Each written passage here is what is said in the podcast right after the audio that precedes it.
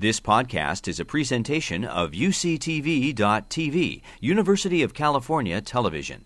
Like what you learn, help others discover UCTV podcasts by leaving a comment or rating in iTunes. Consumers are a big part of this, particularly for shrimp. 80% of the shrimp from the Northern Gulf is sold uh, in the United States. And so people are unwittingly um, consuming things that are driving species extinct. And it's hard to blame the consumer because if you go to a restaurant and you say, I want something that's gillnet free, there's no way to really do that. Um, you have, especially shrimp. There's, it's very difficult to be able to say where shrimp comes from. And, but the technology is there and it can be done. And I think it's very important that consumers recognize that they are causing this global biodiversity crisis. It can be solved and they can just start pushing for insisting on food that's imported into the United States is not driving species extinct.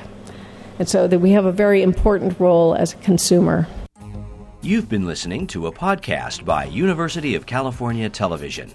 For more information about this program or UCTV, visit us online at uctv.tv.